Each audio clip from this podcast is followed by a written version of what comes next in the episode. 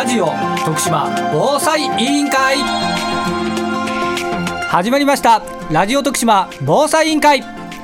この番組は徳島で活動を続ける防災士が中心となり立ち上げた委員会です。徳島で暮らす一人一人が災害について知り考え行動することで災害から命をそして未来を守れるようになるためにラジオから情報発信していきます。ここから15分間どうぞお付き合いください。この番組は FM ビザンのスタジオから毎週金曜日朝8時から8時15分そして毎週木曜日午後5時から5時30分まで2週分まとめて再放送しています。みんなで防災スイッチオン。ラジオ徳島防災委員会委員長の青木でございます。今日はですね、えー、実は地元阿南市は阿南防災士の会。実は、えー、結成10周年。なんと10周年記念式典をお送りしたいと思います。どうぞよろしくお願いいたします。えー、私の所属して地域で活動する阿南防災士の会は平成24年1月1日に発足することになっていました。発足から10年が経って本日発足会の祝う式典を開催をいたしました。えー、振り返ってみますと、もう私も10年、この阿南防災士の会、防災士の資格を取って、すぐに入会をさせていただいて、そして現在は副会長という、えー、責務ある、えー、任務に就かせていただいてございます。阿南防災士の会はですね、えー、西尾会長さんを、えー、主体に、会のネットワークを、顔の見える関係を構築して、あらゆる防災の地域の情報を共有しながら、防災士としての活動と知識、技能を高め、地域防災の安心安全のために行政や防災関係と連携し、お世話役として頑張ってする。そして、架け橋となろうよといったことが大きな目的として成り立ってございます。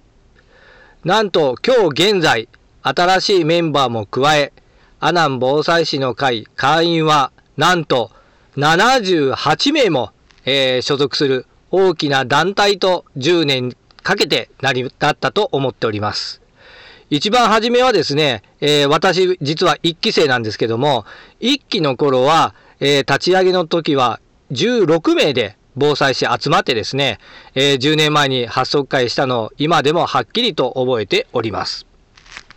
阿南防災士の会は、えー、今はコロナ禍でなかなかいろんな事業はできてはおりませんが、えー、コロナの前はですね、阿南市内にあります小学校等において声かけの訓練、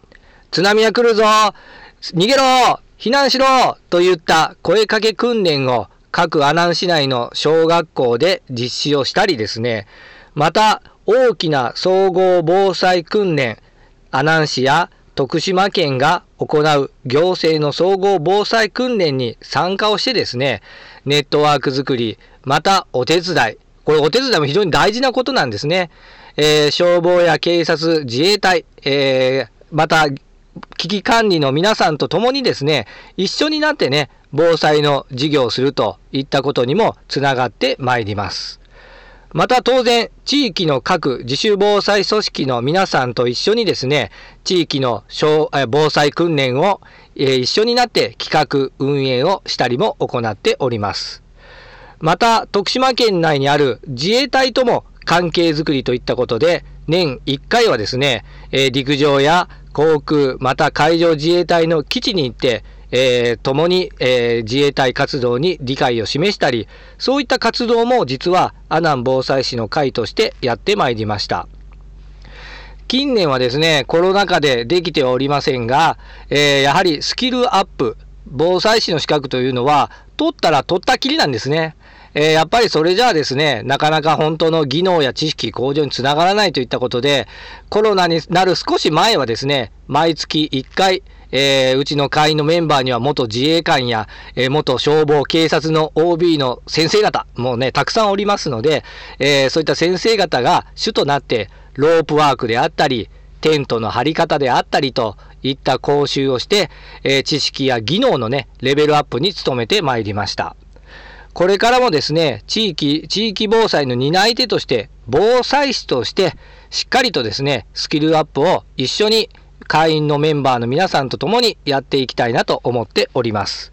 やっぱり団体の力を生かすこと、メンバーのスキルアップ、また多様なネットワーク作りというのは、これからの防災、自然災害やまた多様化する災害に対してあらゆることがですね、防災士としてできるように、また地域とつながりながらやっていくことが大事なんだろうなと思っております。私個人としてもですね、もちろんこのラジオ徳島防災委員会の、えー、啓発活動であったり、また地域のネットワーク作り、顔つなぎですね、えー、そういった顔の見えるネットワーク作りであったり、また細かな防災の地域のですね、えー、作ることにやっぱり力を貸していかないといけないなと思っております。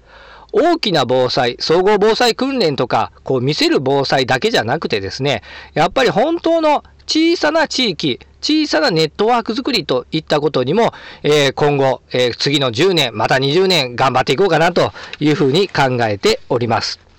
それとともにですね、やはり、えー、広域避難訓練であったり、だんだん連携をやっていくことも大事なんじゃないかというふうに思っております。結束した阿南防災士の団体の力と、えー、個人の力を生かしてですね、これからの阿南防災士の会は、やっぱり10年、いや100年後も、えー、助けられる人から助ける人へを合言葉に行政と市民の架け橋となるように地域と活動できるよう、えー、私個としても頑張るしまた阿南防災士の会団体としても頑張っていきたいなと思っております。それでは今日はね、インタビュー、えー、1名の木田副委員長さんと共にですね、えー、インタビュー、えー、してまいりたいと思っておりますので、どうぞよろしくお願いをいたします。また、木田副委員長さんは、えー、今日ですね、えー、私と一緒にですね、10年後、10年をね、えー、振り返っての成果発表と今後の抱負といったタイトルで、2人でそれぞれの、えー、団体の活動、個の活動を阿南防災士の会10周年記念式典で発表をいたしましたので、ご報告をさせていただきます。それではインタビューの方お聞きください。それではですね今日のラジオ徳島防災委員会はですね、えー、10周年を迎えました阿南防災士の会の式典にやってまいりました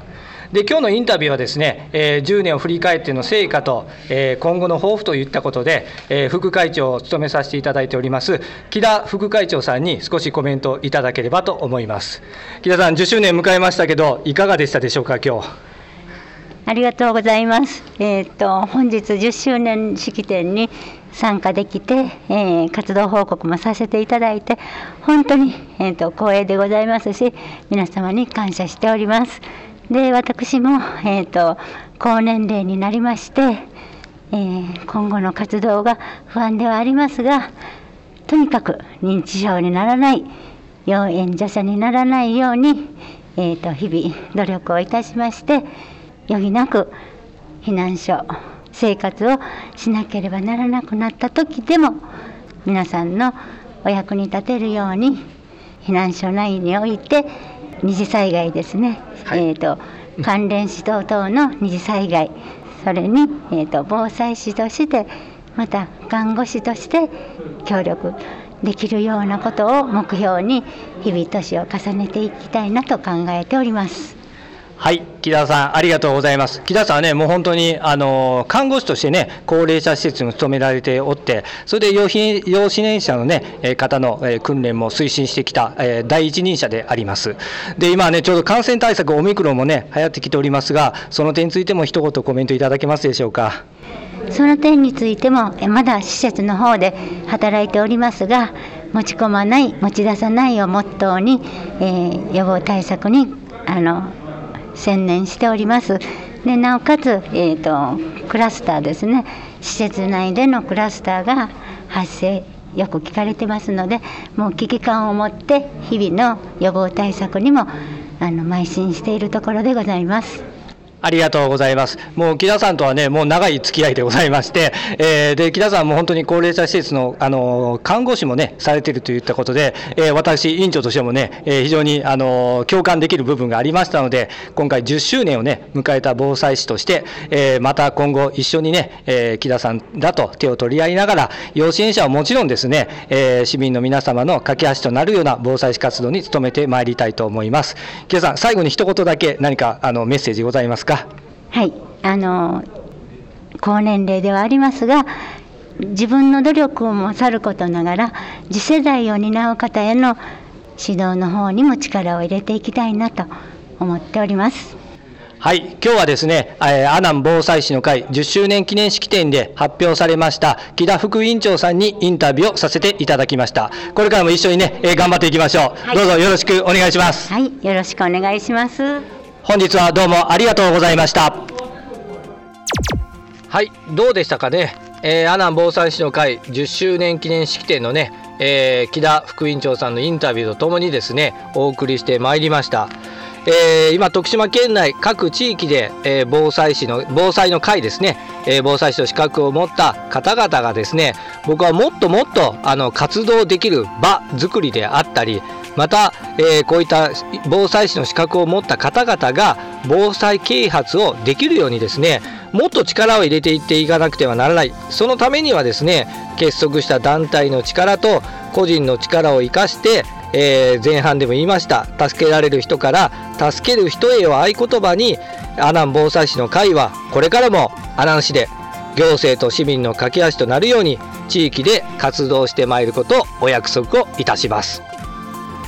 それではみんなで防災スイッチオン。お送りしてきましたラジオ徳島防災委員会。今週はここまで。この番組はラジオだけではなくパソコンスマートフォンでも聞くことができます。パソコンの方は FM ビザンホームページトップからリッスンラジオのバナーをクリック。スマートフォンタブレットの方はリッスンラジオのアプリをダウンロードして中国四国エリアから BFM791FM ビザンを選択してください。ラジオの電波が届かないエリアの方もとてもクリアな音質で番組を聞くことができます。ぜひお試しください。それではさようなら。